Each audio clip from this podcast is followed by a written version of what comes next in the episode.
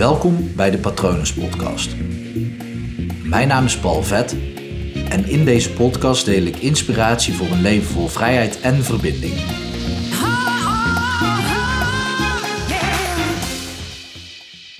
Het is slim om niet te veel ruimte in te nemen op het moment dat je verliefd bent. En dan met name ruimte van de ander natuurlijk. Want, en ik moet eerlijk bekennen, ik ben hier zelf echt zo vaak ingetuind. En ik vind het nog steeds lastig. Het, is, het zal ook gewoon altijd een lastig ding blijven. Maar op het moment, nou laat ik het gewoon op mezelf betrekken. Op het moment als ik verliefd was op iemand, dan lag mijn volledige focus op die persoon. Ik, ik was gewoon echt bezig met, met diegene.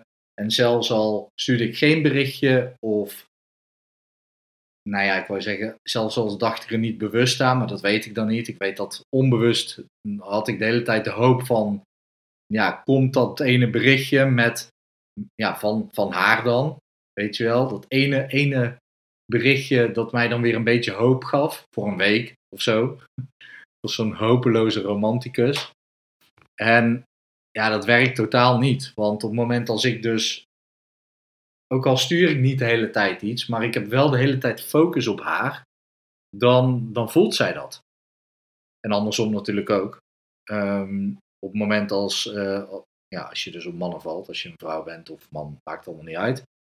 Maar ja, hoe, hoe ik het uit zou kunnen leggen is, stel dat jij en de ander samen 100% energie zijn. Dat is niet zo.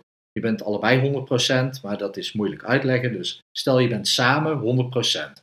Dus jij bent 50% en de ander is 50%. Qua energie dan, of ruimte, hoe je het noemen wil. Op het moment dat jouw focus, omdat je diegene zo leuk vindt, echt volle bak bovenop diegene ligt, dan geef jij dus eigenlijk, ja, in totaal wordt, geef jij ook nog eens 40% van jezelf aan de ander. De optelsom klopt helemaal niet hoor, maar dan dan kan je je voorstellen dat als je samen 100% bent en jij geeft alles, bijna alles, dat het 90% van jou afkomt. En dat de ander gewoon eigenlijk maar 10% hoeft te geven. Dus wat je dan inderdaad kreeg, of wat ik dan kreeg, was uh, één keer in de negen dagen, om het zo maar te zeggen. Uh, of één keer in de tien dagen. Uh, kreeg ik dan wat aandacht van, van haar. En dan negen dagen weer niet. Want zo werkt dat dan. 90%, 9 van 10 dagen heb ik aandacht op haar. En één van de 10 gaf zij wat terug aan mij. Nou, zelfs al zit je in een relatie, is dat totaal onhandig. Maar er, komt ook druk op de ander te liggen. Want 90% moeten dragen van energie, uh, waaronder heel veel energie van een ander, daar ga je bijna onder gebukt. En het klinkt misschien zweverig, en ja, misschien is het dat ook wel gewoon, maar het werkt. Ik, ga, ik zal drie voorbeelden geven van coachcliënten die ik heb gehad. Twee waarbij het om verliefdheid ging en een derde zelfs, derde zelfs met ehm, haar en haar vader. Heel bijzonder, want het werkt dus in allerlei systemen. En op het moment dat je dus verliefd op iemand bent, dan vorm jij automatisch met de andere een systeem. En heeft dat dus ook invloed op de ander. Ook al kent hij jou niet eens. Maar dat, dat gaat wel heel ver. Goed, coach-cliënt nummer 1. Um, ik moet oppassen dat ik geen namen noem. Zij was hotel de botel op een jongen. En hij wist het niet. Hij dacht, nou ja, ik twijfel tussen, tussen nou ja, van wat ik heb gehoord, twee. Maar misschien waren het er meer vrouwen. En zij was echt hotel de botel op hem. En was de hele tijd maar bezig met, oké, krijg ik een berichtje van hem? Krijg ik bevestiging van hem? Um, gaat hij uiteindelijk voor mij kiezen? Dus continu die blik op hem gericht. Nou, tijdens de coachsessie hebben we haar blik veranderd. Haar blik veranderd richting iets anders. Niet eens richting iemand anders, maar vooral richting iets anders. Maar weg van hem. Dat was om zes uur. Vier uur later, om tien uur, belde hij haar. Uit het niets, want uh, ze had al een paar weken geen contact gehad. Bam, vier uur later, nadat zij haar focus had verlegd op iets anders, bam, hij zocht contact. Magic? Of gewoon eigenlijk hoe het klopt? Coach-cliënt nummer 2. Um, moet even goed denken. Ja. Op een vrijdag uh, zat ik uh, met diegene te praten. Met haar, dat is ook een dame.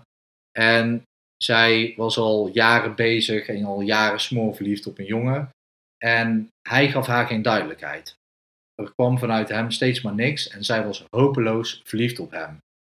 En soms gaf hij haar wel aandacht. Je weet wel, die 10%. En dan voelde dat weer even goed. En in die 10% zat ook intimiteit en seks. En andere vormen van intimiteit en hoop zat er ook in. Maar dat was steeds maar 10%.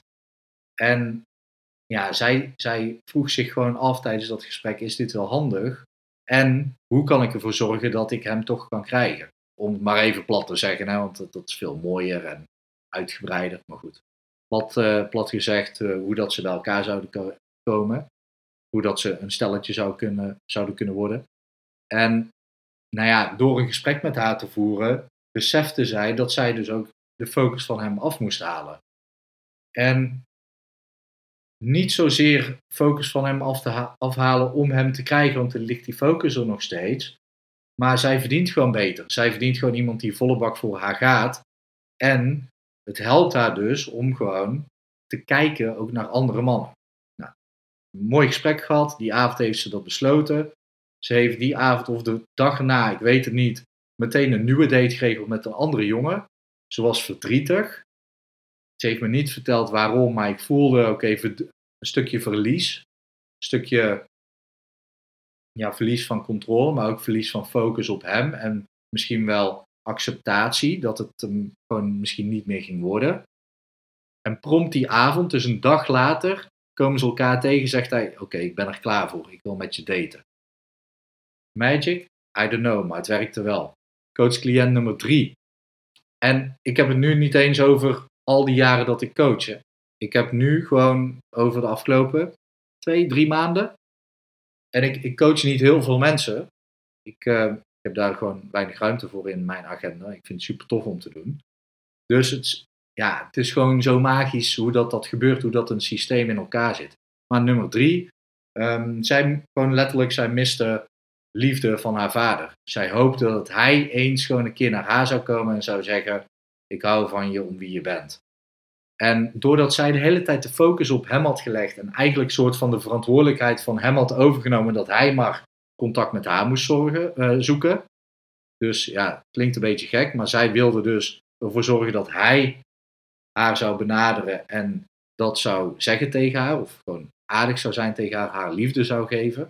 Maar daardoor stapt zij dus in de rol van haar eigen vader om zichzelf liefde te geven. Dat is een beetje raar. Tijdens dat gesprek nou, duidelijk gemaakt, hij is papa, jij bent klein. Zo werkt dat. Ouders zijn groter dan kinderen. Natuurlijk op basis van gelijkwaardigheid, maar systemisch gezien, ouders komen eerst en daarna komt het kind. Dus ouders zijn groot, het kind is klein. Moet je niet gaan omdraaien. Dus tijdens dat gesprek hebben we dat recht gezet. Heeft zij haar uh, vader gewoon weer als papa gezien. Helpt sowieso niet om je pa pa te noemen en je ma ma of bij de voornaam. Gewoon papa en mama. Zij zag haar vader weer als papa. En prompt binnen 24 uur, ik weet niet precies hoe laat en binnen hoeveel tijdsbestek precies, krijgt zij een berichtje. Je weet half niet hoe blij ik met je ben. Iets in die trant. Binnen 24 uur. Magic? Ik weet het niet. Ik geloof in systemen. En ik geloof dus heel erg in, nou niet eens geloven, ik weet hoe het werkt. Ik, heb het, ik begeleid familieopstellingen en ik zie zo vaak van die mooie dingen dat er tijdens een opstelling iets verandert in het systeem, waardoor de hele band met diegene ook verandert. Gewoon instantly, meteen gebeurt dat. Er gaat niet nog een gesprek over, het is overheen, het is gewoon meteen gebeurd. En dat is het vette aan systemen. In een systeem gebeurt het nu, want alles gebeurt tegelijkertijd. En op het moment dat jij een bepaalde rol van iemand vervult, dan kan diegene zelf die rol niet op zich nemen. Dus woon jij samen met een partner en jij wil dat je partner verandert in bijvoorbeeld het opruimen in het huis, op het moment dat jij continu die focus daarop blijft houden, en dan bedoel ik één, wat je echt kan doen is achter zijn of haar reet, meestal zijn mannen natuurlijk, maar kan natuurlijk ook een vrouw zijn, achter zijn of haar reet aanlopen om alles op te ruimen, nou dan, dan, gaat deze echt, dan gaat de ander echt niks doen. Op het moment dat je daarmee stopt, dan begint er al iets te veranderen. Maar op het moment dat jij ermee stopt met de reden, met de intentie, jij gaat veranderen en uiteindelijk ga jij dat doen, gebeurt er ook niks.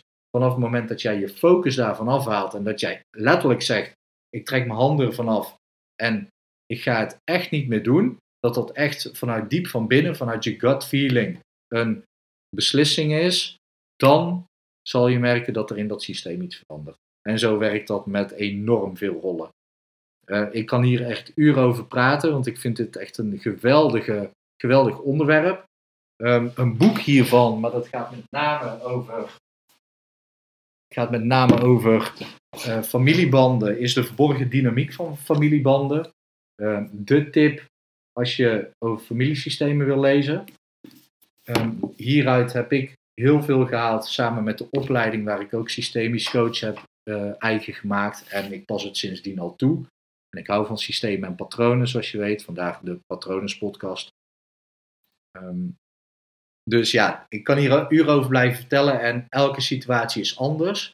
Maar mocht je hier tegenaan lopen of mocht je denken, hey, dit zou misschien de sleutel kunnen zijn voor het probleem waar ik tegenaan loop, stuur me even een mailtje, want ik denk graag met je mee. Gewoon vrijblijvend. Stuur me gewoon een mail naar patronen.palvet.com. Kijk anders even op mijn website www.palvet.com wat ik voor je kan betekenen. Ik ga nog familieopstellingen dagen plannen, maar vanaf maart 2020 bied ik ook regressietherapie aan. En kan ik ook een familie, uh, familieopstelling één op één doen uh, onder hypnose. Dat dan wel, maar dat, uh, dat is een heel effectief middel om jouw systeem te herprogrammeren. En dat is natuurlijk het ding wat ik het allerleukste vind om te doen. Ik hoop dat het goed met je gaat en ik wens je nog een hele mooie dag toe.